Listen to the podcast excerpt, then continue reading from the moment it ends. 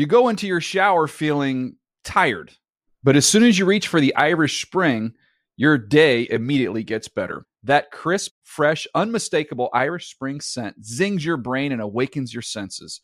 So when you finally emerge from the shower, 37 minutes later, because you pay the water bill so you can stay in there as long as you want, you're ready to take on the day and smell great doing it. Irish Spring Body Wash and Bar Soap. Fresh, green, Irish. Shop now at a store near you. Getting ready to take on spring? Make your first move with the reliable performance and power of Stihl battery tools. From hedge trimmers and mowers to string trimmers and more, right now you can save $50 on select battery tool sets. Real Stihl. Offer valid on select AK system sets through June 16, 2024. See participating retailer for details.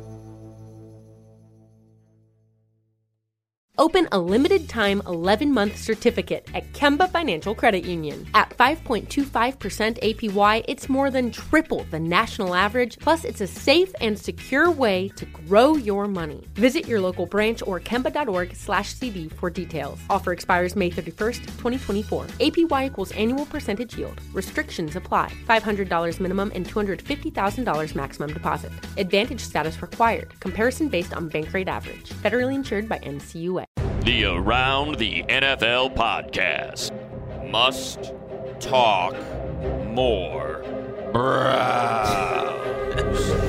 Welcome to the Around the NFL podcast. I'm Greg Rosenthal in a room filled with some heroes. This feels weird. Marc Sessler, Chris Wesseling, and no Dan Hanzus today, unfortunately. Hey, Greg.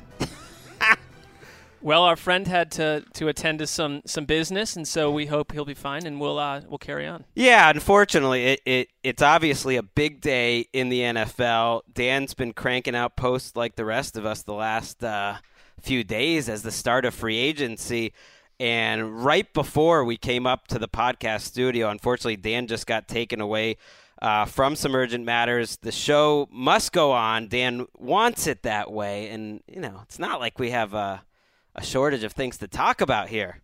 Marc Sessler. You're, Not at all. You're beaming. He's back in. The cloud has been lifted. He's back in on the 2017 Browns. We're going to make Matt Money Smith happy.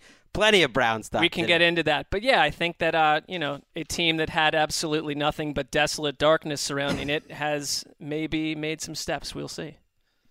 How's how's your free agency been so far, Wes? Uh, it's been grand. Thank you for asking. Wes is on his way. Well, he, he's on his way somewhere that we can't say right now. It's a it's a man cannon vacation. Mm. You can't wait to get out of this office. It's a, it's a weekend. Weekend Oh. away. Oh, you're heading out. I'm heading out this afternoon. You're ditching us. I'm while, getting while outta we're just pounding out post. I mean, well, I've had no vacation since last year, and this is the first day I've Wow. requested off. And unlike some other people, I asked off three months ago. So shots fired right off the Wow, the bat. We actually, you know, we have a relative short time in this studio considering how much news and stories that we need to get through before the next podcast, the fantasy podcast, comes in here. So, you know, I guess we'll just kind of cut short all the little chit chat and get to it. God forbid we push them back 15 minutes. Let's do some news, Sid. Oh, I can't believe it. Oh, Brock Osweiler, the ultimate Brock Osweiler moment. Hello, Sid, by the way. I know if I was a better, you know, quote unquote host. This is why we have Colleen Already step off in. to a rocky start. Yeah, we didn't really have time to go get a substitute host or anything like that. It's all right. We're pushing on. We are pros. You're doing a good job, Greg. Thanks. The B Brown minus at least so far. the Browns and uh, the Texans are pushing on from the Brock Osweiler era together in a move that I would say no one saw coming, but some guy on a Reddit board and Bill Barnwell apparently saw it coming. Amazingly, the Texans pulled off a deal that we've really never seen in the history of the NFL before, sending Brock Osweiler and a 2018 second round pick to the Browns, a couple comp- compensatory picks in late rounds also exchanged to finish out the deal to Cleveland just to get rid of Brock Osweiler, get that $16 million in cash off the books. It's going to be coming out of Jimmy Haslam, the Browns owner's pocketbook. He carries a pocketbook around. 10, $10 million in salary cap space gone from the Texans. Osweiler, for now, is property of the Cleveland Browns. Like, what was going through your mind when you, you first heard this, Marc? Well, initially I read it as the Browns had given the Texans a second round pick for Brock Osweiler, and I was about to just get in my car and drive off uh, the I 10. But when I found out what happened, I mean, you, you, you framed it as the Texans pulled off the deal. It's very much an unprecedented transaction that very much involved both teams. Sure. And it tells us a lot about where these teams are. You mentioned the Texans side, how much they wanted to get rid of Osweiler. And Cleveland's, it's a deeper look into Cleveland's analytics based, if you want to call it that, but really just their how much they value draft picks. And they came into this free agency period with such an excess of cap space that they're one of the few teams in the league that could entertain or potentially spearhead this kind of a mm. deal where you take on this cap space that you don't really care about this year. And they're they've made it very clear in their press release, which was a crazy press release in a way, where they right up top talk about how excited they are to acquire a pick. And then, you know, buried below, oh, by the way, Brock Osweiler, he might compete too. I don't think he'll be competing in Cleveland at all unless any other plans they have at quarterback completely fall through this offseason. Just stockpiling those draft picks like noted money ballers Jimmy Johnson and Bill Belichick. Mm.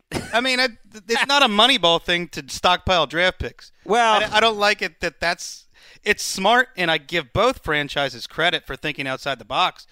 They both solve some problems here. The, the Browns have too much money to spend. They've cut Confederate money. Nobody wants it. It's funny money. They can't sign Tony Jefferson, and they offer him way more than the Ravens do. This is what happens. It's it's the whatever you want to call it, the losing tax. That if you have if you have a dysfunctional franchise, nobody wants to play for you. You're not going to spend all 102 million.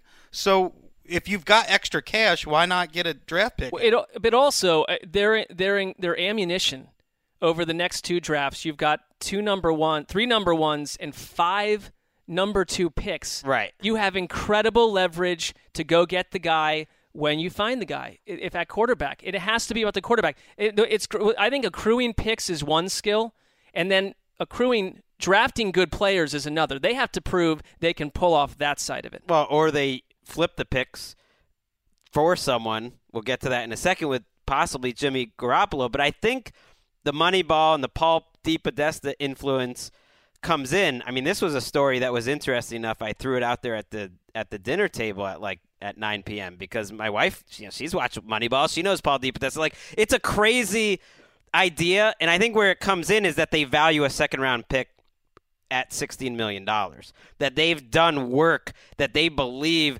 that four year contract for that player who has a good chance to be a starter is worth $16 million. Because you can say But it that doesn't matter. That didn't happen in a vacuum. It wouldn't have happened if they didn't have historic an historically high Yeah, amount right. of cap but I think that this is a creative and smart way to use that cap space. I think the thing that's lost a little bit is you said, well, this is funny money. It's actual money. And I really don't think there's many owners out there who would be convinced to spend $16 million essentially just on a draft pick. I mean, that's actual cash that could do a lot of things. And it, it sounds easy to us. Oh, that's, you know, he's a billionaire or whatever. $16 million is $16 million. I mean, think of like the the budgets that they go through in terms of renovations at at their stadium or whatever. Like sixteen million dollars is a huge amount of cash that he's just essentially buying a draft pick for. it. So you have to be convinced that it's worth it. I, I agree. I also think that it, like you said, it's not just $16 million is what they see as a second round pick. They are putting themselves in position to outbid anyone else when this bidding war for player X happens. And I think that, that they absolutely, it tells you something else. This is a front office and an organization that for the last five plus years, if not the last 20, have been flamed for being toxic from top to bottom. There is, at this point, I think, owner buy-in owner owner ownership buys into the plan to the point where they're willing to put a lot of cash into it and for the first time maybe in a long time the coach and the front office seem to be getting along they've got Yeah. to nail the draft though or the whole thing could go down Well, and you got to get a quarterback. Uh, Absolutely. You know they're they're getting rid of Robert Griffin III. So that was reported by Michael Silver uh, originally That saves you some money. on Thursday. That saves you money, but you don't you don't have a quarterback. I mean, that's why I think thinking about keeping Osweiler throughout the offseason if they can't trade him isn't crazy to me because is he better than is it really that embarrassing to have him on your roster or do you want to just see if he's better than Kevin Hogan? Cuz if he's better than who is set up to be your, you know, your third string quarterback now, I don't know, why not let him go through OTAs and see if he fits with Hue Jackson at all. So they get rid of RG3, but they, they look like they have a plan. I mean, you said if they could get Jimmy Garoppolo, Wes, you might be all in. Looks like they have a plan because it's not like no one's taking their money. Kevin Zeitler is the highest paid guard in the league. We'll mention that a little bit later. They have a starting center. They they they replaced Terrelle Pryor with Kenny Britt. I mean, they're making moves. It's not like they can't get people to go to Cleveland. I would broaden the scope even beyond Jimmy Garoppolo. It sounds like the Patriots are pretty serious about keeping him. And if they're not, this is one of the best con jobs Bill Belichick has played on the NFL and on NFL reporters. But it also, you broaden the scope and say, hey, next year, you've got plenty of ammo. If you don't get the number one pick, maybe you get the number three pick in the draft or the number five pick. You can bundle all these picks and, and try to trade up for Sam Darnold or whoever the Mm. the guy is there because you've got. It's going to be hard to say no to all that draft pick ammo. Absolutely. or or a Kirk Cousins. I was just thinking off the top of my head when he becomes, you know, if he Or becomes available in a trade next week, like whoever whoever it is that that you end up wanting to go get, you can you can go after him then. Absolutely. And- And a little bit from the Texans' point of view. I give them credit too. Mm-hmm. They could nothing they've done in that quarterback room for the past 2 or 3 years under Bill O'Brien has led anyone to believe that they realize they have a problem at quarterback. Mm. Because they continue to say both those kids can play all the time and we You don't like it when people lie to you. I don't like it when when they lie to me, especially Bill O'Brien, who's handled that quarterback room so poorly for a few years. And this this shows it shows me that they want to get Romo. They Right. also don't have a quarterback right now, and they're not guaranteed of getting Romo. What are you trying So, to What are you trying to say about the quarterback that that's in the room there? I mean, they do. Tommy Savage? they do. Savage is real. All right, he's real, but I mean, Brock Osweiler was also a real human being, but he's not a functional NFL quarterback. So- I mean, the everyone's getting so excited about the Moneyball aspect and the Browns, and yet the Texans are the bigger. This is going to be remembered more, I think, because the Texans are clearing the deck for Tony Romo, which is going to be the biggest story of 2017. So, t- as a as a football story, I think it's that's going to have more lasting impact. Wow, it's great the Browns pick up a second round pick. Everyone thinks that this is going to you know start a new you know style of trading. I don't think so. I think this circumstance is unique. I mean, it could happen. Both both franchises, the circumstances unique. Yeah, and I think it could, it could and probably will happen in the future, but I don't think it's going to happen too often that The you have. NFL might step in and make a rule against it. well, the NFL. It's the unclear NFL, if it's even approved. Like if the if the It is NFL is approved. okay It with approved at this point. I've heard that, but I will say that I think that they were probably not. They were thrown off by it a little bit. I don't think this is what the NFL wants to happen. But if you look at cap room in general, it's an NBA style trade. Right. We all know that. But but the, the, how many teams every year are going to have the opportunity to do what what the Browns just did from a cap space angle? Well, I don't it- think the NFL is going to encourage. And how many deals do you see where all of the money, sixteen million dollars, is guaranteed into the second year? They're, they're literally like I don't know if there's any deals like that in this year's free agency. Maybe Stephon Gilmore, maybe AJ Bouye. Like there's not a ton of guys getting those kind of type of contracts. In part, I think because Brock Osweiler's gonna scare them away. We move on to One the other thing, though, quarterback. props to Bill Barnwell, our friend, Yeah. who wrote about this months ago and nailed it on the head. I mean, that I'm essentially convinced that Bill Barnwell ha- is like traveling through time. There was also a guy on Reddit that did it. Not only nailed it on the head, but it would not surprise me, and I think it's probably more likely than not that the Browns and Texans got the idea from Bill Barnwell. Whoa! It's it's not crazy. Well, I I think Bill's great. One of the best football writers out there. People should check out his podcast. I I go back way back. He wrote for the Rotoworld magazine back in like 2006. Um, I think Bill's part of the that analytics community, and maybe these are sort of ideas that are have been talked about, like how can analytics be used? Like I'm not I'm not in that and community. it's I don't common know. in the Like, NBA. Like NBA fans around our office were like, "This is commonplace and bad." It's just Right. not. It, it- we have older pe- we have older GM types and we're and starting to sound old to this conversation. I'm feeling like Charlie Casser. What are these crazy Well, kids think, with their I think, abacus I think and you- everything? some of the guys that are that are from front offices from a long time ago. This is not how the NFL was allowed to operate. This was hard to unpack for everyone when it first happened. So the Brock Osweiler era is over. One of the biggest free agent busts, I think, in NFL history, because now there's no recovering from this. Like he will just be remembered as a total disaster. The Browns say goodbye. I can't believe it. I know. I'm sorry, Brock. Uh, I feel bad at this point. No, I you mean, it- created that. It feels like beating up on the guy. I think he could stand to be knocked down a few pegs, Oh. few pegs from the I way think he was acting at this I think last he has been. I think he's. You know, money's great I'm sure all. he'll his sleep fine on his great. 37 million guaranteed, Greg. Money doesn't make you happy, Wes. Well, maybe he should consider that next time he leaves the Broncos for the Texans. maybe he'll end up back with the Broncos.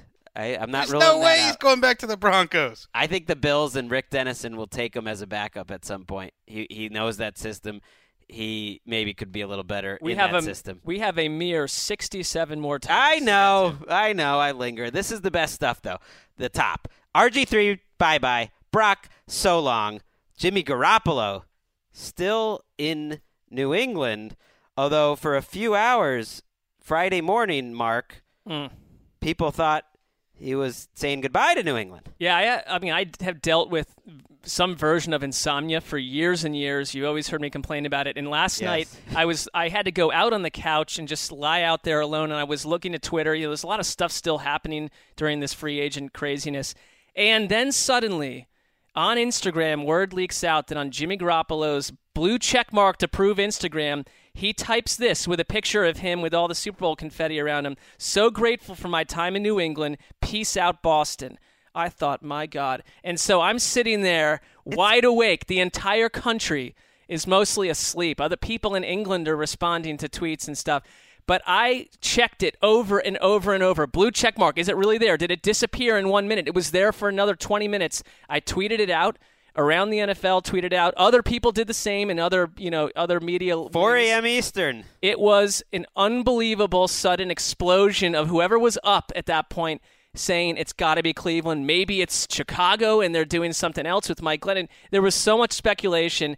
And ultimately, NFL inside NFL Network insider Ian Rapoport was shaken awake by our newsroom. at you know he's complaining about being up at 4:30. I get it. What my, after a 14, He was still up at two in the day. morning, by the way, yesterday because I, I was up and he was tweeting out he was tweeting out reports. Yeah, I mean, he got mere minutes of sleep himself. And, you know, he fished around with the Browns and the Patriots and whoever else, and they said, We're asleep. No one's making deals right now. There's no deal for Jimmy G. And Jimmy G, meanwhile, completely AWOL after Rapoport had confirmed that this was essentially must have been a hack. The post stayed up on Instagram for hours more, adding more confusion to it until it was finally deleted. But in my body, in my mind, I thought for a minute, my God, Cleveland has pulled off the greatest Oh. 18 I- that's hours kinda cruel. in life. Ladies and gentlemen, Well, for one night only, Sashi.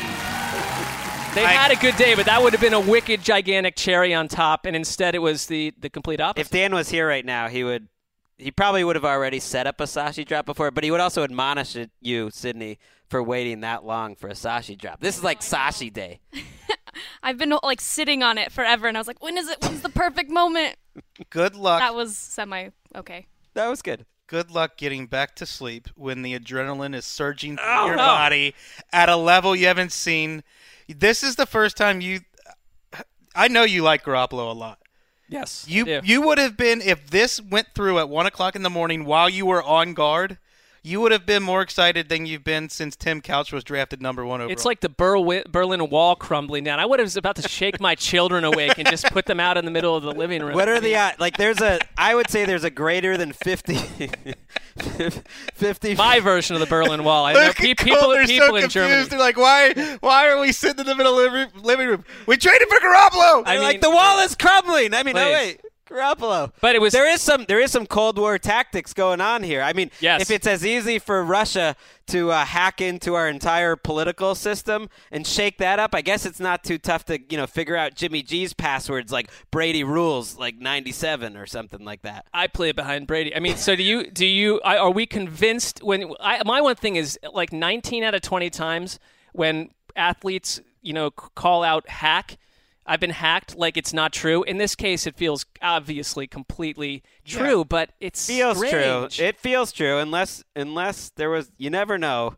I'm not a conspiracy theorist, but you never know if he had like a timed out post and he thought yesterday it was going to happen. I don't know. I I think he probably got hacked, like a Laremy Tunsil situation. and and Adam Schefter and you referred to it. He was on the radio in Cleveland today saying they're not trading Garoppolo. This is not news. Adam But, Schefter period, has but, said this. he's basically saying it. Period. That it's not happening. No matter what they're giving up. He has said period for weeks. Adam Schefter has said this all along, which is fine. That's great reporting if Bill Belichick told him that to his face. But Adam Schefter doesn't make deals in the New England Patriots front office. Bill Belichick doesn't have to clear deals with Adam Schefter. Well, I, even if Bill Belichick did tell Adam Schefter that, you know, you have to question the motives because I think this is going to be the story of the next six weeks. Not to look ahead, but it's going to be talking about Jimmy Garoppolo and possible trades with the draft. yeah, I, I would think? say nothing is off. and Cousins too. Cousins is still out there, I What, believe. uh, what if Cleveland? I'm not saying this would be wise, but Cleveland could say we'll give you, you know, two firsts and five five number twos. Is Bill Belichick still saying no? I mean, if Cleveland really, really wants Right. this There quarterback, has to be a they price. they can do it. And other team, the one thing that did come out of the reporting yesterday from Mike Garafolo and Rapoport was that other teams that are put that had thought about Jimmy G and this the, the, the chips have fallen to suggest this, all can see that nobody can outbid Cleveland at this point. They're the only team that has a mm. shot. And if, if Belichick simply wants them, then maybe it's all. Well, and and I do believe the notion, and I think I think you would buy this too, Wes, that it's not all just some sort of leverage game. They truly do think Jimmy Garoppolo is a quality starting quarterback, so they feel no need to get rid of a starting quality quarterback. Yes, Tom Brady's on your roster and you're always thinking about the future, but because of that, it's like we retain his rights. You don't know what's going to happen in 2018. You don't know possibly uh, ways that you could creatively come up to keep him when his contract comes up. Like every year is important, and I, I would, you know, as a Patriots fan, you'd love to have Jimmy G on your roster next I year. I absolutely believe that Bill Belichick, a guy who said last year in October that the difference between Brady and Jimmy G in practice is seamless. There's a seamless transition. I absolutely believe that he's the successor to Tom Brady, and I also believe he's enjoying the hell of the leverage he's created because we chase that what that which runs away from us. Yeah. The Browns are just going to want Jimmy G more and more the more that Belichick says you can't have it. But then if he if he truly is not willing for a trade to happen, he they're also think- driving up the price to Yeah. keep him on themselves. He's going to be incredibly more expensive than he would have been had he just essentially done nothing behind Brady the same way a Brian Hoyer did or someone else. Now it's going to cost them a ton of money to Well, keep him. it it was gonna be them coming up with a contract that he would actually sign, presuming Tom Brady's still healthy, is gonna be close to impossible. Not impossible, but it's gonna be very difficult anyways. I think a lot of people are downplaying the importance of actually playing out the 2017 season. right. That- Exactly. That, injuries come out of nowhere. Exactly. And you are in a Super Bowl window. I think Belichick is fine with the notion that I'll go through this season, have my premium Brady, the best Brady insurance I can find, and maybe he see he does see. Or it who as knows? Or a little uh, little Dan's gradual decline starts sprinkling in. He's not here, so well, Dan I'll would root for a Jimmy G trade somewhere far away from New England in a second. But what's more valuable? You're absolutely right. Another Super Bowl title that further entrenches these guys as the absolute legends they are, or a couple draft picks. So Garoppolo, amazingly, wasn't the only person to say goodbye on social media before it was actually time to say goodbye. Hey everyone, it's been a crazy 48 hours here, and I want to say thank you. And we have a lot to think about here going forward, but we'll see what happens. Till then, I'm just gonna keep listening to Bob Dylan. That was Tony Romo in uh, a very strange goodbye. Not quite like you know the the tearful press conference he had Uh, a strangely timed goodbye on Instagram, right? I believe. I believe so. right it was when Instagram. right yes. when free agency started, making it sound like the Cowboys had already released him, which would make sense if you were watching NFL Network, ESPN, or basically any other news source, you know, out of uh, Russian state television on Wednesday, which all said Tony Romo was going to be released. That Tony Romo was told that he was going to be released, but right before free agency started, we got the news. Uh, no, the Cowboys are gonna keep him for now. Ian Rapoport says the plan was never to waive Tony Romo. Very strange, and that he, as we're taping this Friday, late Friday morning, he's he's still part of the team, and they want to try to trade him. We praise the Browns and Texans for, you know, give them credit for thinking outside the box and being creative and thinking in a new way. And then here we are, the Texans and Broncos in March of 2016 initiate a bidding war for Brock Osweiler. In March of 2017, refused to initiate a bidding war for a much better quarterback. Yeah, it's it's a strange dynamic. I, I I still think that Cowboys have to get Romo out of the building before team activities start again, before that whole thing happens. I mean, He could just stay home in theory, but you're. I agree. aren't they just trying to see if they can get literally anything for him before? Well, Why not? don't you? They got a little bit of leverage from Houston's trade, the Osweiler trade, Yes, because do. you can tell that Houston. I- I would think you could tell that they want Romo now. Conspiracy theory. I got two of them here. All right. Number one. Suddenly you are a conspiracy theorist. Yes. This one's more of just a theory. Tony Romo and his agent, you know, this is a theme today, maybe just because I read, read this big article. They're trying to sow some chaos, again, like the Russian government has been trying to do to our political system. They're trying to sow some chaos out there in the media. Where does it come from that Tony Romo was told that he was going to be released? I mean, that, that sounds like it's coming from someone that's Tony Romo, essentially. That that's strange news to be out there that it, it doesn't come true at all. And the Cowboys essentially are saying that was never true. So that's number one. On Thursday, we see reports from ESPN that the Broncos are getting involved in trade talks for Tony Romo.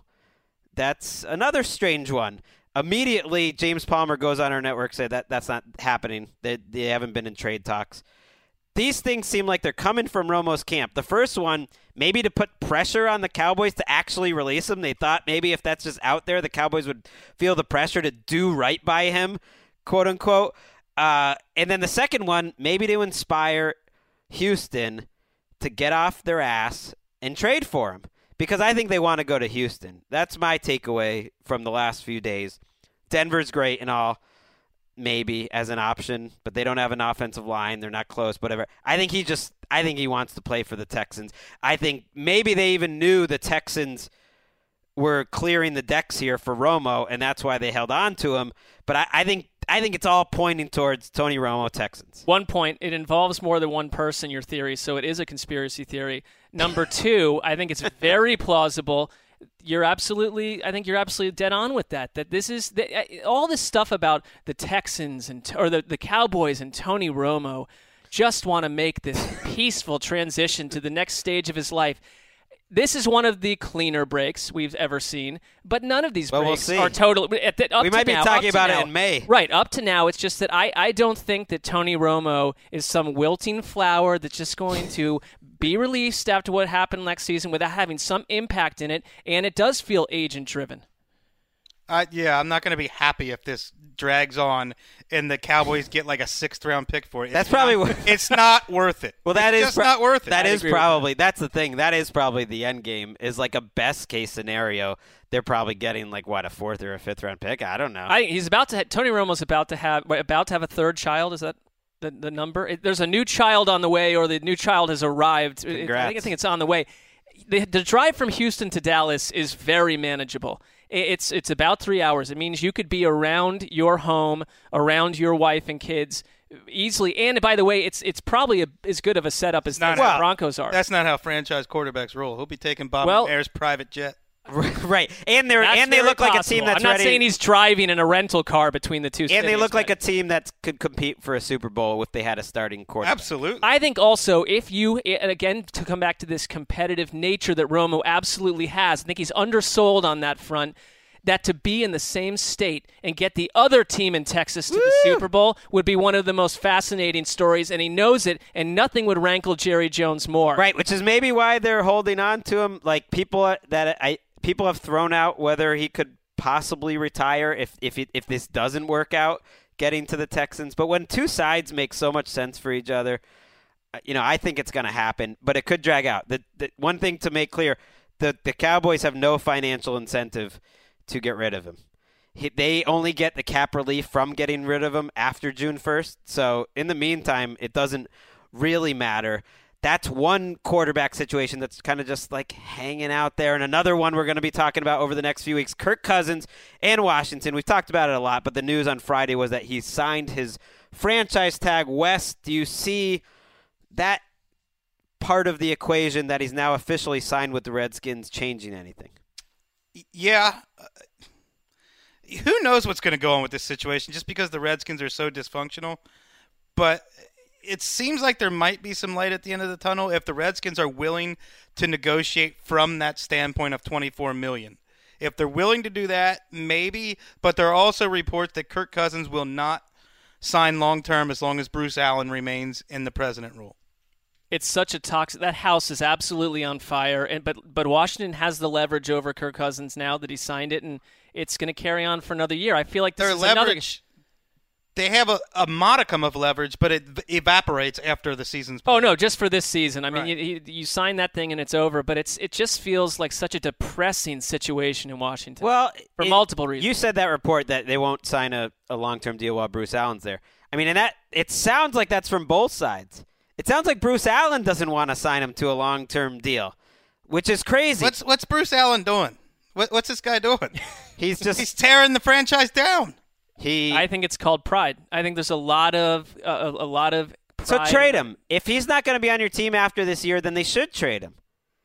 Yeah, I, mean, I when never it comes really to Bruce bu- Allen. It's not just the Kirk Cousins. It's the it's the his ha- fingerprints Scott over the, the entire organization. Well, It's let's. the fact that they were never good when he was running the show, and then Scot McCloughan started getting credit, and Bruce Allen bristled at that. And now Scot McCloughan's not there anymore, and the Redskins are going to be as bad as they were when Bruce Allen was running the show. Right. So the Redskins fired general manager Scot McCloughan. We've talked about this situation the last couple shows, but I think it really this is something I have the worst memory ever, and this is something I think I will go back to whenever I'm making any sort of like Redskins are dysfunctional rants in the next 10 years that this is the franchise that fired their general manager on the day that free agency started. I, that is an amazing thing to have happened. I think it almost we were so, we were getting ready for it, so in the moment it didn't seem that crazy. But what could possibly look worse as an organization and be more embarrassing that you literally fired your general manager the day that free agency started? Well, it's what- insane. The only thing that can make it even worse than it already is is that we know that Scot McCloughan very publicly acknowledges a struggle with alcohol, and it's out there. He's out there with that, and that there are people out there reporting to some degree that the Redskins used that against him when that wasn't necessarily the only issues that Scot McCloughan faced. The issue he faced was Bruce Allen and the power struggle and the pride and the contentiousness contentiousness inside the organization. That is what makes the Redskins the most toxic organization in the NFL right now. Well, what's it's the distance to number 2 is pretty deep. I think you should look askance when the Washington Post is quoting anonymous sources saying that he was a problem in the locker room and showed up drunk in the locker room, made a spectacle of himself. And then they quote six players saying that was never an issue in the locker room. Scot McCloughan was perfectly professional in the locker room and there was never an issue. That is a major disconnect. Liz, Liz Clarke and, and Mike Jones wrote a great long piece in the Washington Post. They've been really good uh, reporting this that that people should check out. I think Jay Gruden has done a really good job trying to work with a really tough situation because it sounds like McCloughan never really had all of the power. That Bruce Allen Right. was making plenty of decisions. And now you're in a situation where they are literally the first team in NFL history to lose two 1,000 yard receivers in the same offseason. You have this Cousins thing hanging over you. You lost, by the way, your best you know defensive lineman, Chris Baker. I'm not saying they can't recover from that, but there's a lot going on. You fired your defensive coordinator, and you didn't get the big name defensive coordinator that they were were reportedly going after. They thought they were going to get some great you know coordinator, maybe a Wade Phillips. Instead, they ended up promoting from within. This situation stinks. Yeah, well, and wel- I don't blame Kirk Cousins for back, not wanting to sign. Welcome him. back to the Bruce Allen era, and, and, and it, it's not a good sign for the Redskins when Scot McCloughan and you know Seth Wickersham wrote an incredible feature on him a couple years ago. Tweeted last night that people from the Seahawks, his former employer, the 49ers, his former employer, and people all around the league have come out to speak in favor of Scot McCloughan, one of the most respected talent mm-hmm. evaluators in the NFL. Well, we don't know the Redskin side either, and it's a very complex situation. When you, from all from all reports, it seems to be that he is a functioning alcoholic who is very good at his job. Absolutely. How do you deal which with is, it? Which is not necessarily the easiest thing for the people around him, but we we are not inside the building. You're right. So that is one spot where the quarterback situation is kind of open, and another one of those spots is with the Jets. And after Jay Cutler was released on Thursday, as expected, there were reports that the Jets and Jay Cutler have mutual interest. I also happen to think, and I'll just throw throw this out there, if Kirk Cousins got traded, I could I see that as a as a very logical landing spot for Jay Cutler. Uh, I think he could work in that Jay Gruden system, and that just seems like a Redskins Jay Cutler type of move. But that's looking way ahead if they did get rid of Jay Cutler. For now, Jets, Jay Cutler. Dan's not here to be excited about it, but we know he he's kind of in on this. I think Dan is in on the idea of the Jets getting the number one pick. How many times has he mentioned that over the last 48 Scam for hours? Sam. I get, I'm not in on this because the Jets are going to be so bad. It's just going to be an embarrassment. What, what's the upside for Jay Cutler? Making money, I guess. I mean, that's big. I think Jay Cutler's the guy that if you're trying to get the number one pick, he's going to go win you four or five games and keep you out of the number Right, one pick. I He's going agree. to do just enough to not be bad enough. Thought it was interesting that conventional wisdom is the New York papers will eat Jay Cutler alive, and Brandon Marshall told the Rich Eisen show on Friday that Jay Cutler has the absolute ideal personality to deal with the New York media because he doesn't give one damn. That- Jay Cutler don't care. him. He That's doesn't true. care a bit what the media. Most thinks. athletes, they say they don't read their stuff and that they don't care, and you don't believe them for a second, and you 100% believe it with Jay Uh, He- Cutler. He he in that from that angle he fits perfectly. He's never, never- going to pick up a tabloid the entire time. He's, He's, never there. changed, which is the you know No. Dan, Dan wrote this, and it is to his credit. There's no there's no like maneuvering the media with him. He is he is who he is. He's he and he's better than you know he's he's a punching bag. And yet, if he was on the Texans last year, it's like they would have had a shot to maybe beat the Patriots in that playoff game. No, Like, they would have mock- lost in the most heartbreaking way possible. Right, probably. Thrown an interception in the last. minute. Probably, but it would have gone down in the last few minutes, and he would have been a lot better than a hand than a decent handful of quarter starting quarterback situations out there. So we'll see. I think that that's probably coming in New York. Let's flip to uh, a team that on our NFL Network hit on Friday. Which, if you listen to this in time, you probably won't, to be honest. But if you listen to it in time, we're on uh, the free agency frenzy show on Friday, NFL Network in the afternoon. We'll also be on up to the minute live on Monday between one and two Eastern time. So people should check that out. Hopefully, we'll be Well, on. barring crazy news happens happening because then we'll quickly be bumped. from the then we might get blown out, but you know, it happens. And we listed the the Philadelphia Eagles as one of the biggest winners, specifically Carson Wentz after what happened in free agency. Chris Wesley. Yeah, I don't. It there. I don't know. Carson Wentz is a winner, but there's some kind of spidey sense that I have that this is not all going to work out well. Alshon Jeffery Alshon- and Torrey Smith both signing contracts with the Eagles. on paper, you've got two outside receivers who are deep threats. You've got a jump ball artist in Alshon Jeffery, which should work well because Carson Wentz was sailing so many passes at the end of last year. And you move Jordan Matthews to the slot. On paper, it works well. Do you fix your offensive line? Do you fix your running game? Is all that coming too, I guess? But from Alshon Jeffery's point of view, it sure seems like a risk to, to go sign with one of the worst quarterbacks in the NFL last season. It is the highest. I know he's got potential, but he was one of the worst quarterback. It could be like signing with Well, Blake Bortles. But Yeah. he threw for 4,000 yards. Am I wrong? I mean, Everybody throws for four thousand. right, but that's what I mean. But that's what matters for receivers is yards and catches. So I don't know. I mean, there's plenty of yards to get, e- even if in a bad season he has 4,000 yards. They are paying him, Uh, if it outside of franchise tags, the most money for a one-year contract of any player in NFL history. Alshon Jeffery. I'll say this though: part of the problem Really? for Car- that's what was tweeted. Wow, earlier. I didn't. Part of the problem for Carson Wentz was the lack of weapons around him. There really was not much, I mean, the dysfunctional wide receiver group. So I, I like free agency, and the Eagles love free agency under Howie Roseman. You cannot fix everything. Torrey Smith, if he's the guy he was, at, you know, for times in San Francisco, he's not going to come in and, and completely, you know, spread out an offense the way you'd want him to. But they're addressing it. They can still draft someone, but it gives it gives Wentz a chance and more weapons, and he the worst yards per attempt outside of Brock Osweiler last year. He, I think it's easy for people. I love the idea of Carson Wentz, and then you go watch some of what happened to him in some games, and a lot needs to change for him next season. Yeah, but he also he he was up and down. I just want to see it. I just want to see the second season. I think he showed enough that you I'm could not be ex- writing. I'm not writing him off. No, it's you could just be risky. Yeah, you It could is be risky. You could be excited about his second season. I am to watch it. I don't think it's that risky for Alshon. You know, he, he reportedly turned down long-term money from the Vikings. Now, it probably was not a top of the market. I'm one of the top three or four receivers in the league type of money, or else he obviously would have taken it. But he's taking a little risk, and I, I think this is a little way of like this is how the NFL is moving. Every year the contracts get shorter, the guaranteed money gets shorter. It, the Patriots have been doing it this way. You want to talk Moneyball, you know, analytics, like the the Eagles have a heavy in, influence of analytics in their building, and they have. It's Howie Roseman.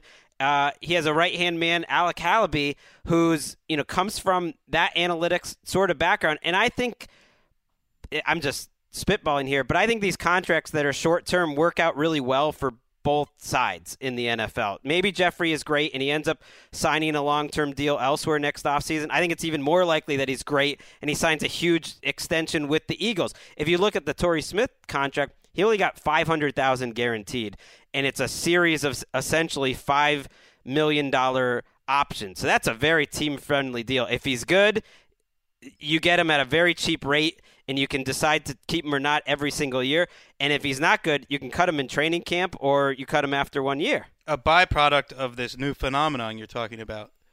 Players Union and the players railed against the franchise tag for years. Mm-hmm. Well, look what's going on now. Kirk Cousins has more leverage than any player's ever had because of the franchise tag. Alshon Jeffery would have gotten paid more had the Bears franchise tag. Yeah. It's a good thing to be tagged at certain positions now. Yeah, I mean that's true. And and I think this idea of like doing the one year thing and going back into the market, it can work. Like Chance Warmack is a top former top ten pick. He signed a deal with almost no guaranteed money in Philadelphia. If he has a good season there, maybe he goes back in the market. It worked for Nick Perry, who signed a one year deal for Green Bay and then signed a fifty million dollar deal this year with them. And by the way, Alshon Jeffery suspension in his recent past. I mean, he's got injuries. Why not fi- take Yeah. a year and see what you get off of one Well, I love? I love the fit because Wentz has a big arm and Jeffery's one of the best at just going up and getting the ball, making his quarterback look good, 50-50 balls, and I mean they needed it. They needed options. That now that's you know assuming they don't get rid of Jordan Matthews. Uh, that's a that's a nice little three man group. Wes is making wild faces over here with um, a little bit of what I like to call breaking news. Sydney, I'm putting you on the spot as she's doing some other stuff. Oh my! This one is is from ESPN, and will it'll be a tricky thing to report over at NFL Network because the report is from ESPN's Adam Schefter, and it's that NFL Network draft analyst Mike Mayock has emerged as a candidate to become Washington's general manager. Sources tell Field Yates and Schefter. That, that's wow. Wild. We were just saying on the last episode, wonder if t- more teams start to look beyond the typical ring, the old boy network of the same people, the same old scouts, the same old pro personnel guys. Mike Mayock would be a fascinating individual to take that job. Mayock met with the Raiders long ago, famously. He met with Al Davis for the Raiders general manager job. Am I am I remembering this right? This He a- did indeed. This is a long time ago. Uh, Daniel Jeremiah, uh, our guy here, met with uh, the Bucks and the Eagles. Remember, a, y- just a year ago it seems. So My biggest Louis Riddick met for the 49ers job, and most people believe if Josh McDaniels was willing to take that job, or it's a little unclear who said no to who, but if the 49ers went with him, it would have been McDaniels and Riddick. Here's how the sausage is made. Mike Mayock is about to get paid a lot more by NFL Network. Yes, he is. I will say when I did that that calling the Leverage. game piece where I talked to uh, color guys, analysts, the whole crew. Mike Mayock made it one one thing over clear. If you want to if you want to cover football from from what he has where you have to break down film, you have to love it more than anything. And people can say that. I don't think every role in the NFL requires that, but for his it does. But I'll go back and listen to that 17 minutes I talked spoke with him. He just literally just go back and We- listen No, I'm saying if you if I were to Wes uh, wakes what- up at like, I mean, Marc wakes up at like one in the morning. I'm already awake at one in the morning. I told you that. But just, like, he- listening to He old just Mike Mayock oozes it like it's all he cares about, and I think he'd be a fascinating person. I could see to him- have that kind of an opportunity. I could see him take it. Actually, I bet, I think he'd be a little worried about the situation in Washington, and I know you could get a raise from NFL Network, and I know we're really diving into a strange topic here, but he's lost his NFL TV gigs over the last few years. He had a couple, right? He had He NFL Network, Dame. and then he was doing Notre Dame. Yeah. Sorry, and one was so one was in college. So he's he's a little he's a little less out of the the limelight and a little maybe than than he loved uh, a few years ago. He's just doing the draft, and I think he loves that. But I don't know. he also knows His kids are raised. Lee Mayock is people. Right. raised. You know, you know, she she's out of the house. Good Twitter follow. He you knows know, so many people around the league that it would be the transition would be less rocky. West doing the rare uh, move. That, Well, we that still have- we are down to circle it up. 27 more Hey, I like football too. I like talking about it. We're we can down be- to like 20 seconds per topic for the next. We Lightning we can round, talk, baby. We can talk a little bit of Mike Glennon, but I don't think we have to talk too much because we've talked about him so much. I like Mike Glennon, and I'm sick of talking about Mike Glennon. But he did finish off um, his three-year deal with the Bears as we expected. The the money was interesting, three for 45, essentially 19 million guaranteed, which tells me.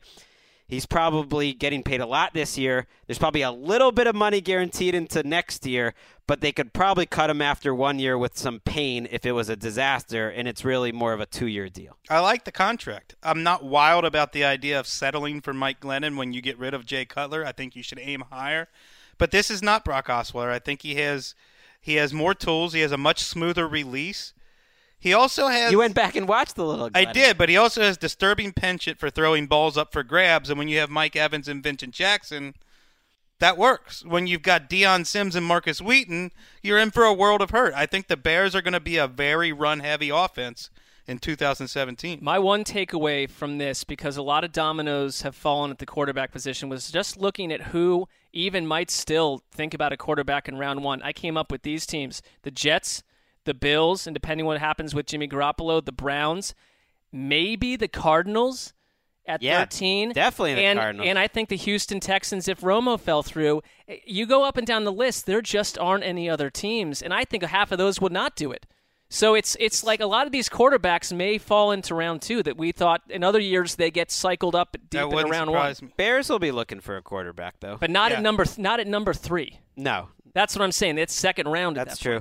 point. Glennon, he, I think he has a shot. Wes is putting sandwiches or something on the line that he won't be ranked in the top 16 of my QB index by the end of the year. I feel very Yeah, I like I like that. Glennon, and I think like you know a great a great outcome for him would be to be like the 20th best quarterback because as someone who I know is going to take a beating if he struggles this year, I'm not really liking uh, Cameron Meredith, you know Kevin White and Dion Sims they signed as a tight end and they signed Markus Markus Wheaton. That stinks. Yeah, that it's a tough stinks. situation. And Jordan Howard, you know, that's it's a, like what quarterback is coming in there unless they're truly a top ten type of guy and really turning that team around. think I, don't that, know. That organization has issues from the very top down. Let's move on to what looks like a man who's gonna win me some high octane sandwiches. Stephon Gilmore. I love you, baby. Gross. Sounds like he is going to get the most amount of guaranteed money in all of free agency which I'm not stunned by. I put sandwiches on it, but I am stunned by that he got the money from the Patriots. Uh, it's not too often they go at the top of the market. They did it for Darrelle Revis. They they basically did it for Adalius Thomas back in the day. Rosie Colvin got a lot of money, but this kind of came out of nowhere. Uh, Marc, what do you think? Stephon Gilmore with the Patriots. Well, the, the only thing that would, if I were you, would counteract your obvious excitement. I'm this- actually I have mixed feelings. Well, the mixed feelings would come about whispers that maybe Malcolm Butler is going to get shipped out of town to the Saints. Was it? That was and- one and rumor it's- in the Brandin Cooks trade. I don't you know. really want Gilmore over Malcolm Butler? I, I mean, I, No. It's it's a it's an interesting signing by me? the Patriots, but I I Gilmore to barely would is- want my son Walker over Malcolm Butler. Wait. Uh, Malcolm Butler is amazing. He's your favorite Patriot, correct? I mean, he, it's just why not add it's the greatest play strength? in football history in my mind, and then he follows it up uh, with two great seasons. A undrafted kid out of West Alabama, and and he play, he's such a fun guy to watch. I mean, I love watching physical cornerbacks that just kind of yeah, he's undersized. I'm a little undersized, you know. He's Yeah, you guys- physical. guys I'm are the- physical. He pushes people around. I push people around. I love this kid. We had him here in the studio, Malcolm Butler. I know. great I wasn't even there that day. I know you're slightly impervious to this, Marc, because uh, of the Jamie Collins fallout. But how do you resist the temptation to just say, if Belichick evaluates this player at that level, who am I to question it? Oh, If Oh, Belichick yeah. likes No, no, I'm with you there. Oh, I'm yeah. already thinking he must be one of the top five corners in the NFL. I don't. And- I don't think that it's questioning Belichick. I just I, the idea of getting rid of Malcolm Butler to me Right. is. I, but they they're no. But this even if he got rid of Butler, wouldn't you wouldn't you second guess yourself and say maybe Butler's a product No. of the Patriots? Well, system? well, of course. Like I now expect Stephon Gilmore to play very well. And oh, by the way, if he was a free agent at this time last year, you know he would have been the he might have been the number one player on our entire list. He had a very impressive first three seasons. he did. Some people thought he protected himself a little bit his free agency year. I think the Patriots do a better job than anyone maximizing strengths. They're not going to put him out there in bad situations like Rex Ryan did and just like let him get flamed. He's going to I mean, I would be stunned if he didn't play well. So I'm excited about that. But what I would really be excited about is Stephon Gilmore on one side, Malcolm Butler on the other side. Devin McCourty in the back, and now you're playing with fire, and you're going That's after secondary in the NFL. Yeah, you're going after you know another Super Bowl. Reminds me a little bit about 2017. Wes is circling his finger, Well, how but about I have some breaking news for you, Wes. What's that?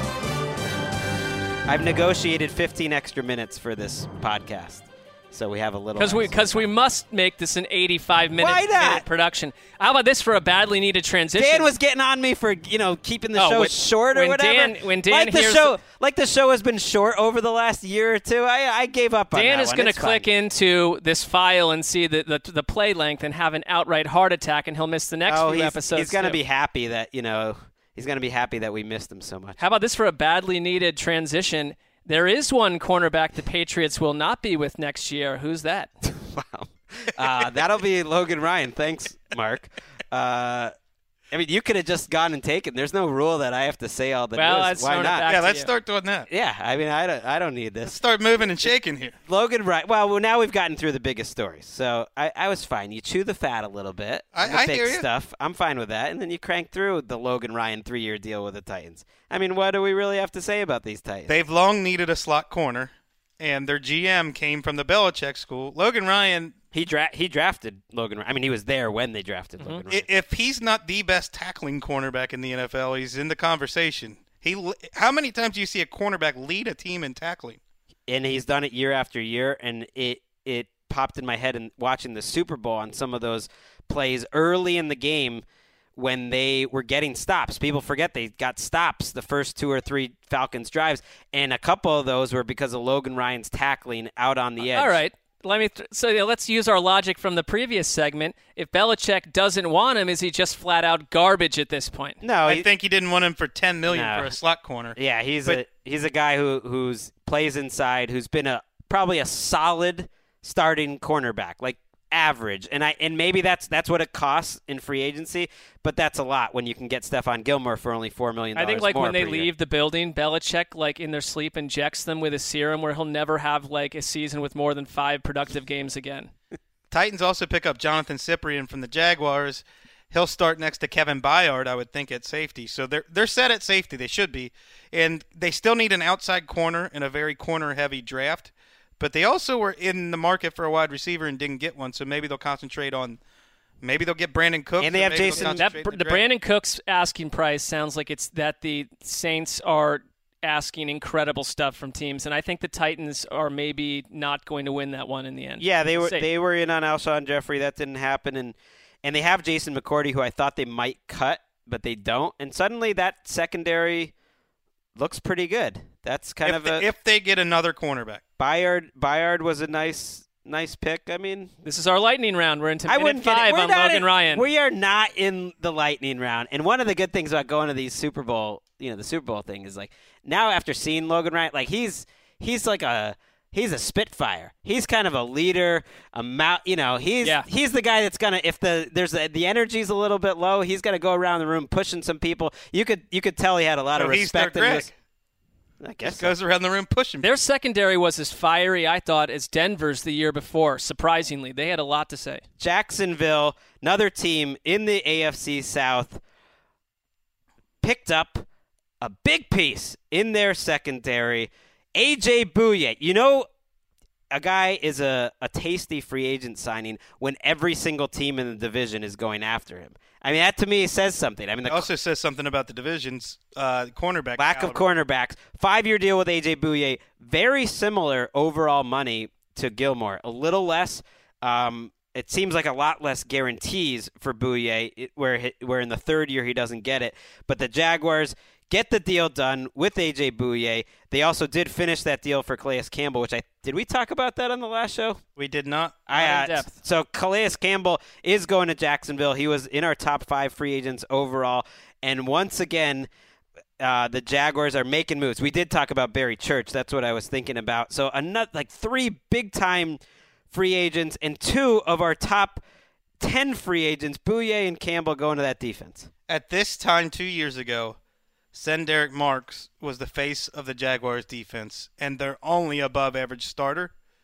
And now look what they've done since then. Calais Campbell, AJ Bouye, Barry Church, uh, Tashaun Gipson at safety. They pick up Malik Jackson at defensive tackle. Draft Dante Fowler. Draft Ngakoue was their best pass rusher last Ngakoue. year. Draft Jalen Ramsey, who's an All-Pro talent.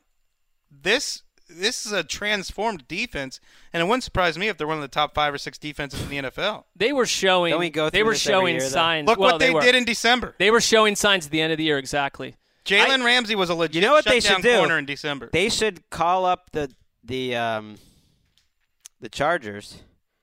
See if they can trade for Gus Bradley. Bring Gus Bradley back as their defensive that. coordinator. I like he that. deserves to coach this team. I team. like that. Wait, didn't they only get good toward the end of the year once he was gone? Well, forget. That. They were okay on defense detail. before that. Uh, that's fair. I just Uh, hope to say I know AJ Bouye. I think he's a good, seemed like a very good player, but it was just a couple years ago that little Alterraun Verner was high atop our free agent list, that's and we fair. loved him. I mean, there's some J- not a, Jairus there's, not a huge body of work with him, and I had you just want to make sure that it's that it's going to be the guy. Yeah, the Texans in the end didn't extend themselves like crazy to sign him, although they were signing. That's always a, a positive sign to me when the team really is trying to bring him back. I mean, they wanted to keep Bouye. They were offering big money, but they didn't have the cap space. They're trying to get Tony Romo. So that's it for Jacksonville. I like what they've done, and I love what the Tampa Bay Buccaneers have done. Weirdly, the most underrated signing I think in all of free agency is DeSean Jackson. I don't know how DeSean Jackson is so famous and he's yet he's underrated at this point. I love that move for them and I think he really changes any offense he joins. This was the perfect landing spot for DeSean Jackson. And I disagree. I think the most underrated signing is is the one on the other side of the ball for the mm. Buccaneers. Chris Baker, who was the only productive defensive lineman for the Redskins the last couple of years, and one of the most disruptive, unknown defensive linemen in the game. And you also, it's like not only do you have Mike Evans and DeSean, Adam Humphries, great season last year.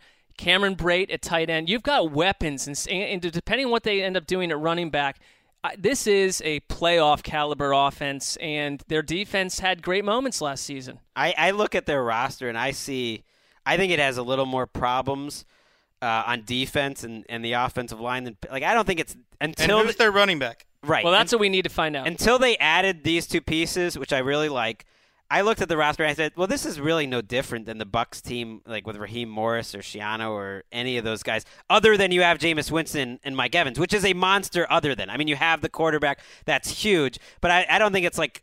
I'm just not penciling them in, even though I like them a lot. But now this offense, And who's I'm loving running it for Jameis. I, I think who's the running back? The, the draft It has be hard an incredible running back group, and maybe you go there. Maybe it, you know what it costs you a lot less than you know going out and getting someone who's six, seven years older. the the numbers of DeSean Jackson. I put this into my daily uh, debrief, which I've been writing in free agency.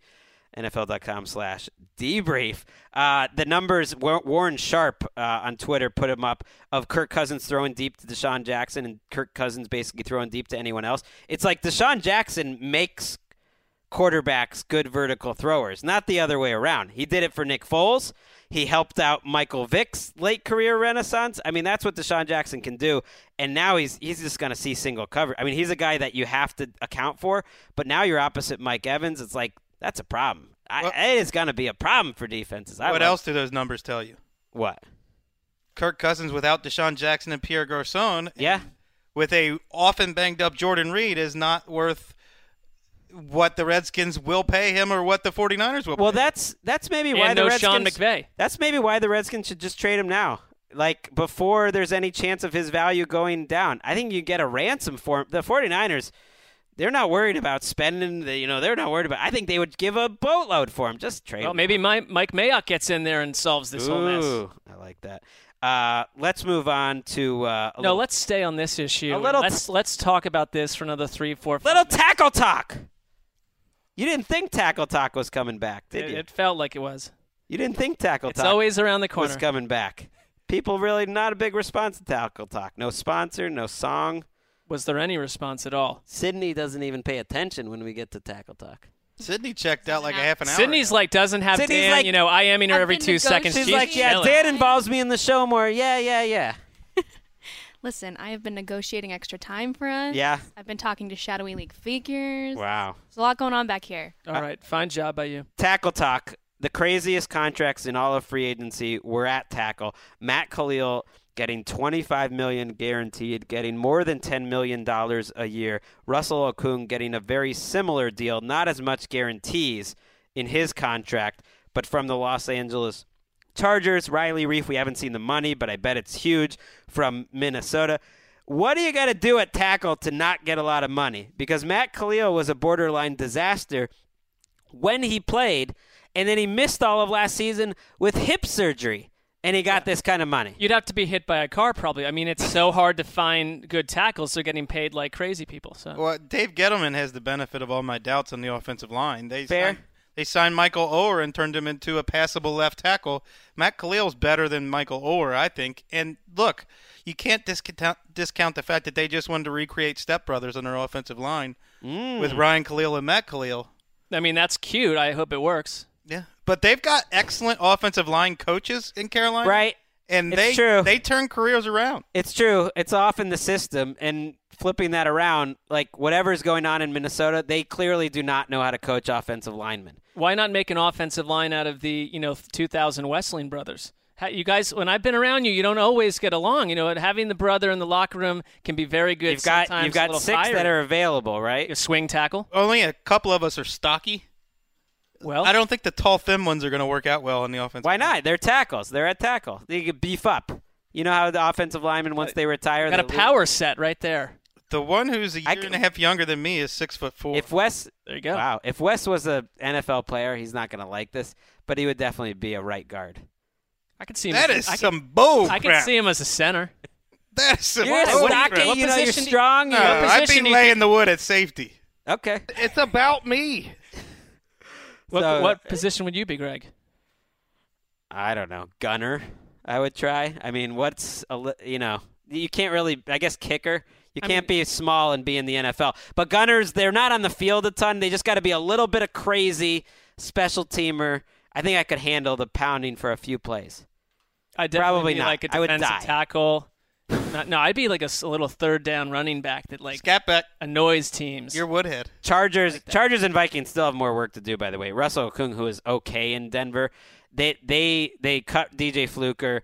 Uh, they've got spots all up and down their offensive line that they need to fix, and they've really Tom Telesco's no, shown no ability to do it. Overrated Russell Okung, the left tackle. Underrated Russell Okung, the agent, who just got himself 25 million guaranteed. There is Mike Klis from Denver tweeted that industry sources believe the Chargers may have tampered with Okung. So more to come on that. Yeah, Well, he's 'cause his own agent. How he's does his- that work? Yeah, but you're Well, not allowed I to talk to him before yeah, the free agency. Before, yeah, that they were maybe there were It's a tricky whispers. situation then.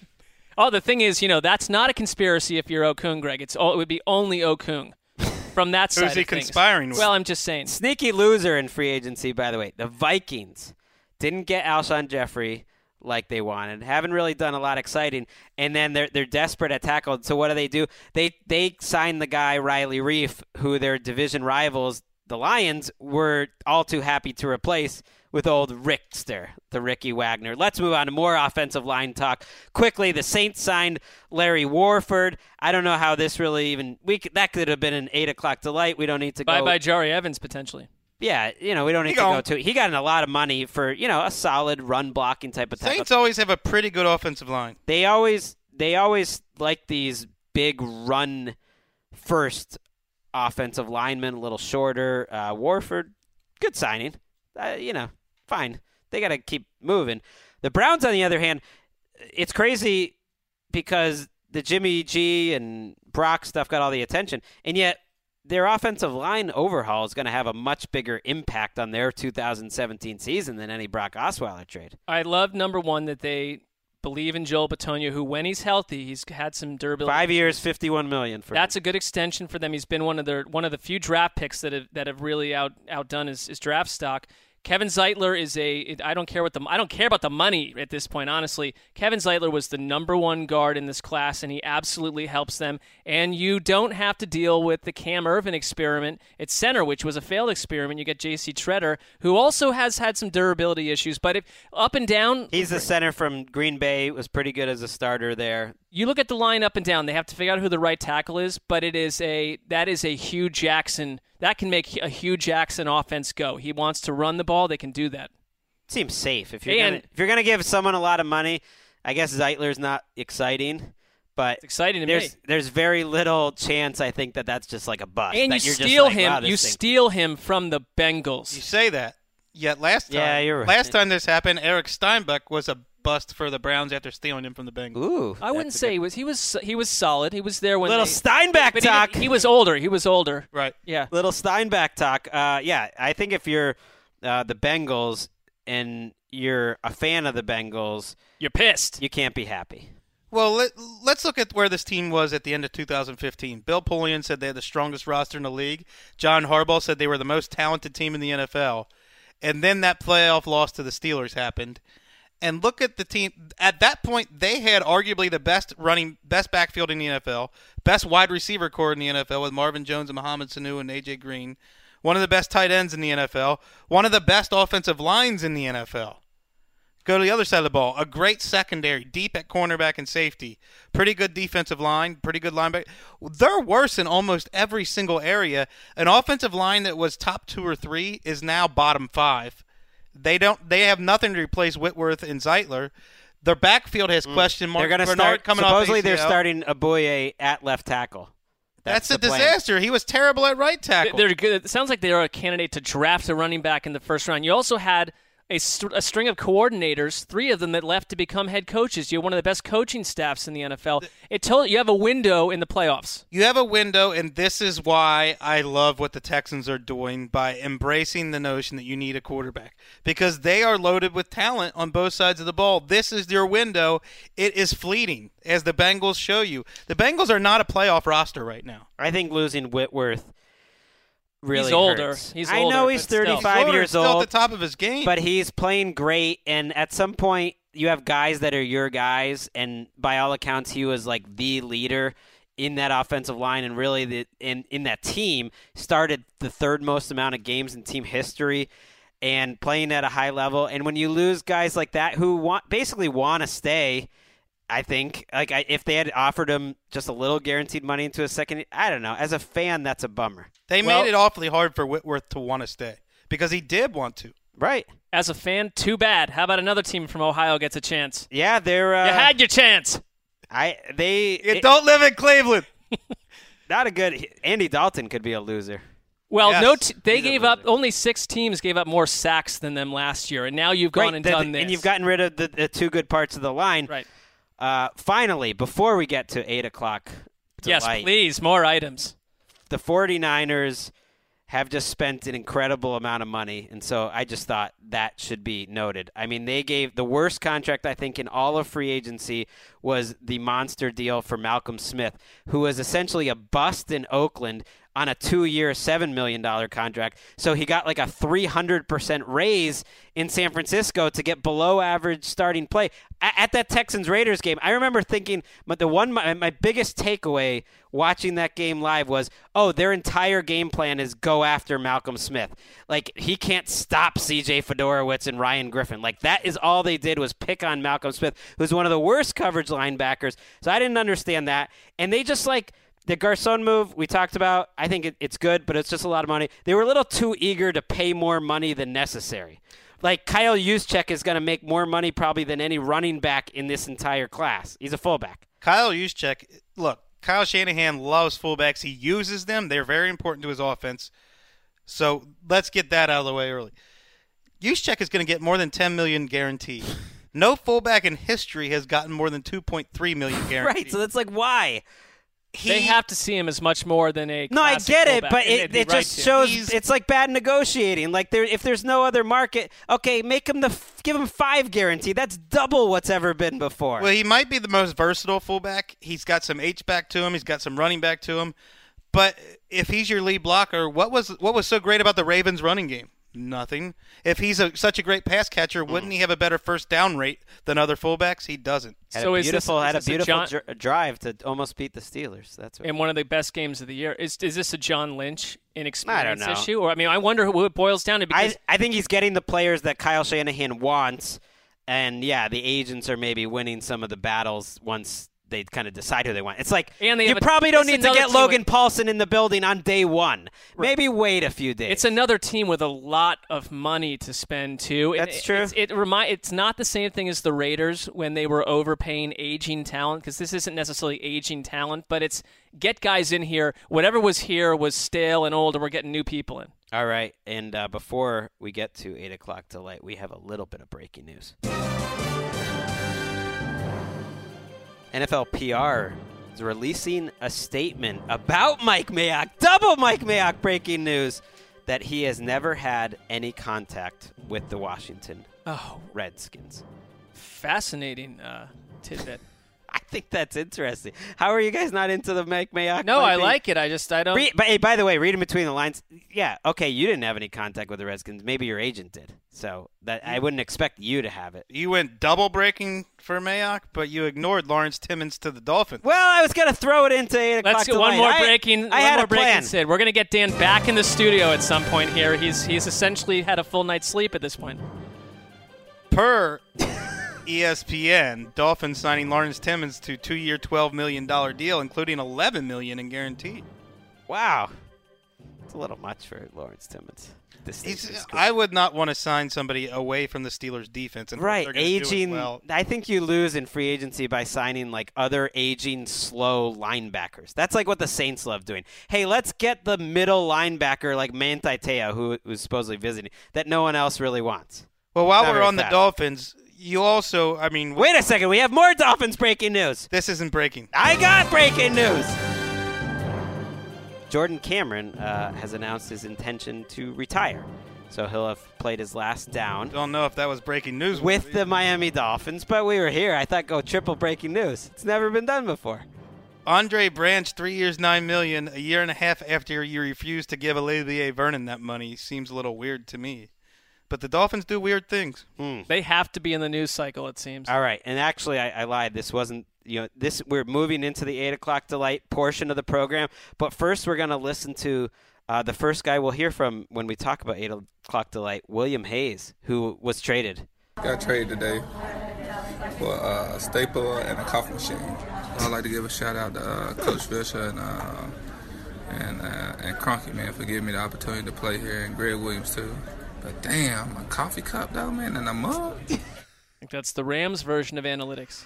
Basically, he he got traded to uh, Miami for a move down from the six to seven. He shouldn't be complaining because he keeps his old contract, and that might be better than he would have done anyways. Yeah, I think he's just not a fit for Wade Phillips three four defense. I like I like William Hayes. All right, let's do a little eight o'clock delay.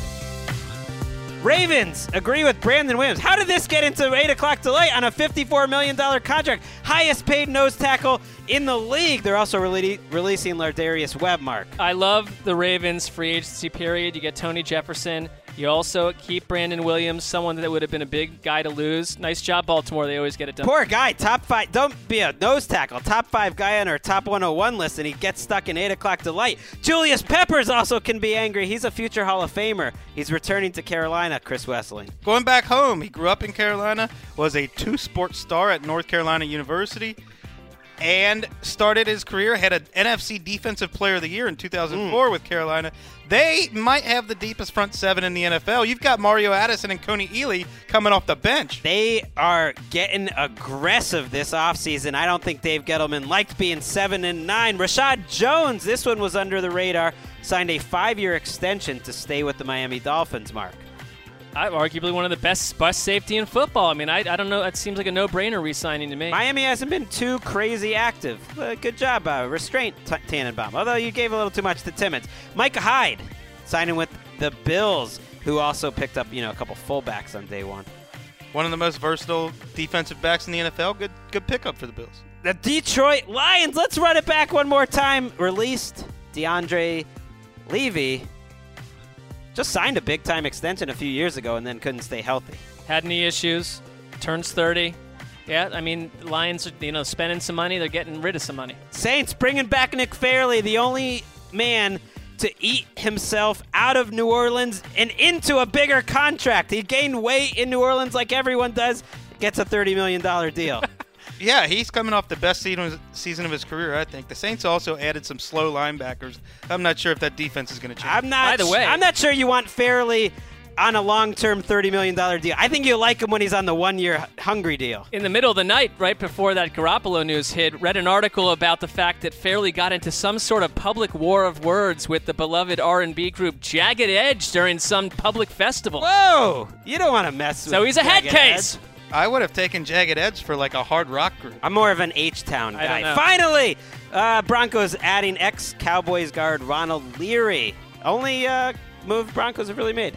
Yeah, so your tackles were swinging gates last year, and you fixed guard. I don't know how that's going to work. That's it. See, I shouldn't screaming. It's gonna be terrible for people's ears. Oh, we before- missed Dan Hanzus. Before we leave the news portion of the show, Well, that's the whole portion. There's no more. But I yes. just I, I come back to us, Dan Hanzus. I believe the Osweiler trade is a nail in the coffin. Look, Dan was doing this all for a bit or to teach a lesson to Handsome Hank, but it's a nail in the coffin to anyone who used the logic that Brock Osweiler led the Texans to playoffs. they gave away Well- a second round pick.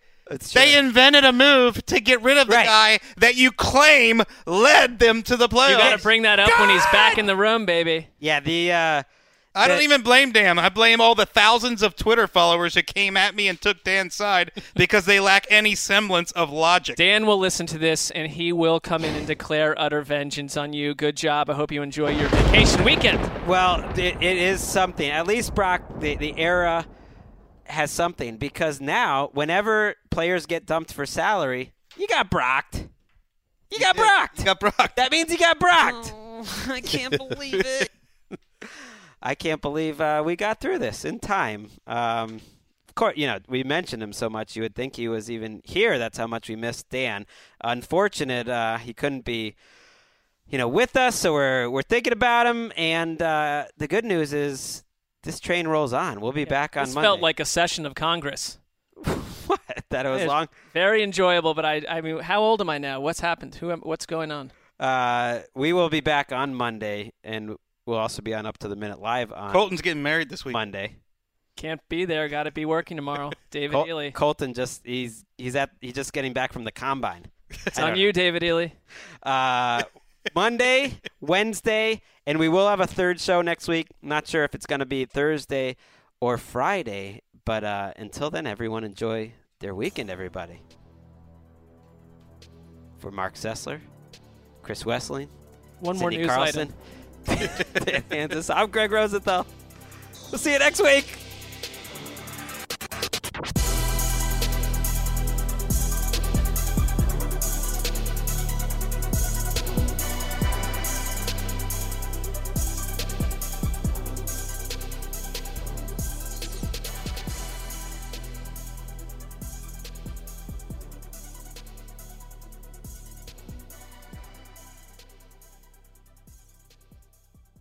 You go into your shower feeling tired, but as soon as you reach for the Irish Spring, your day immediately gets better. That crisp, fresh, unmistakable Irish Spring scent zings your brain and awakens your senses.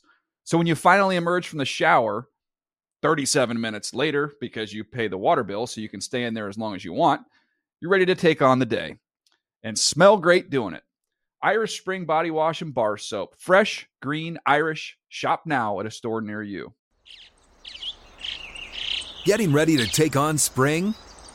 Make your first move with the reliable performance and power of Stihl battery tools.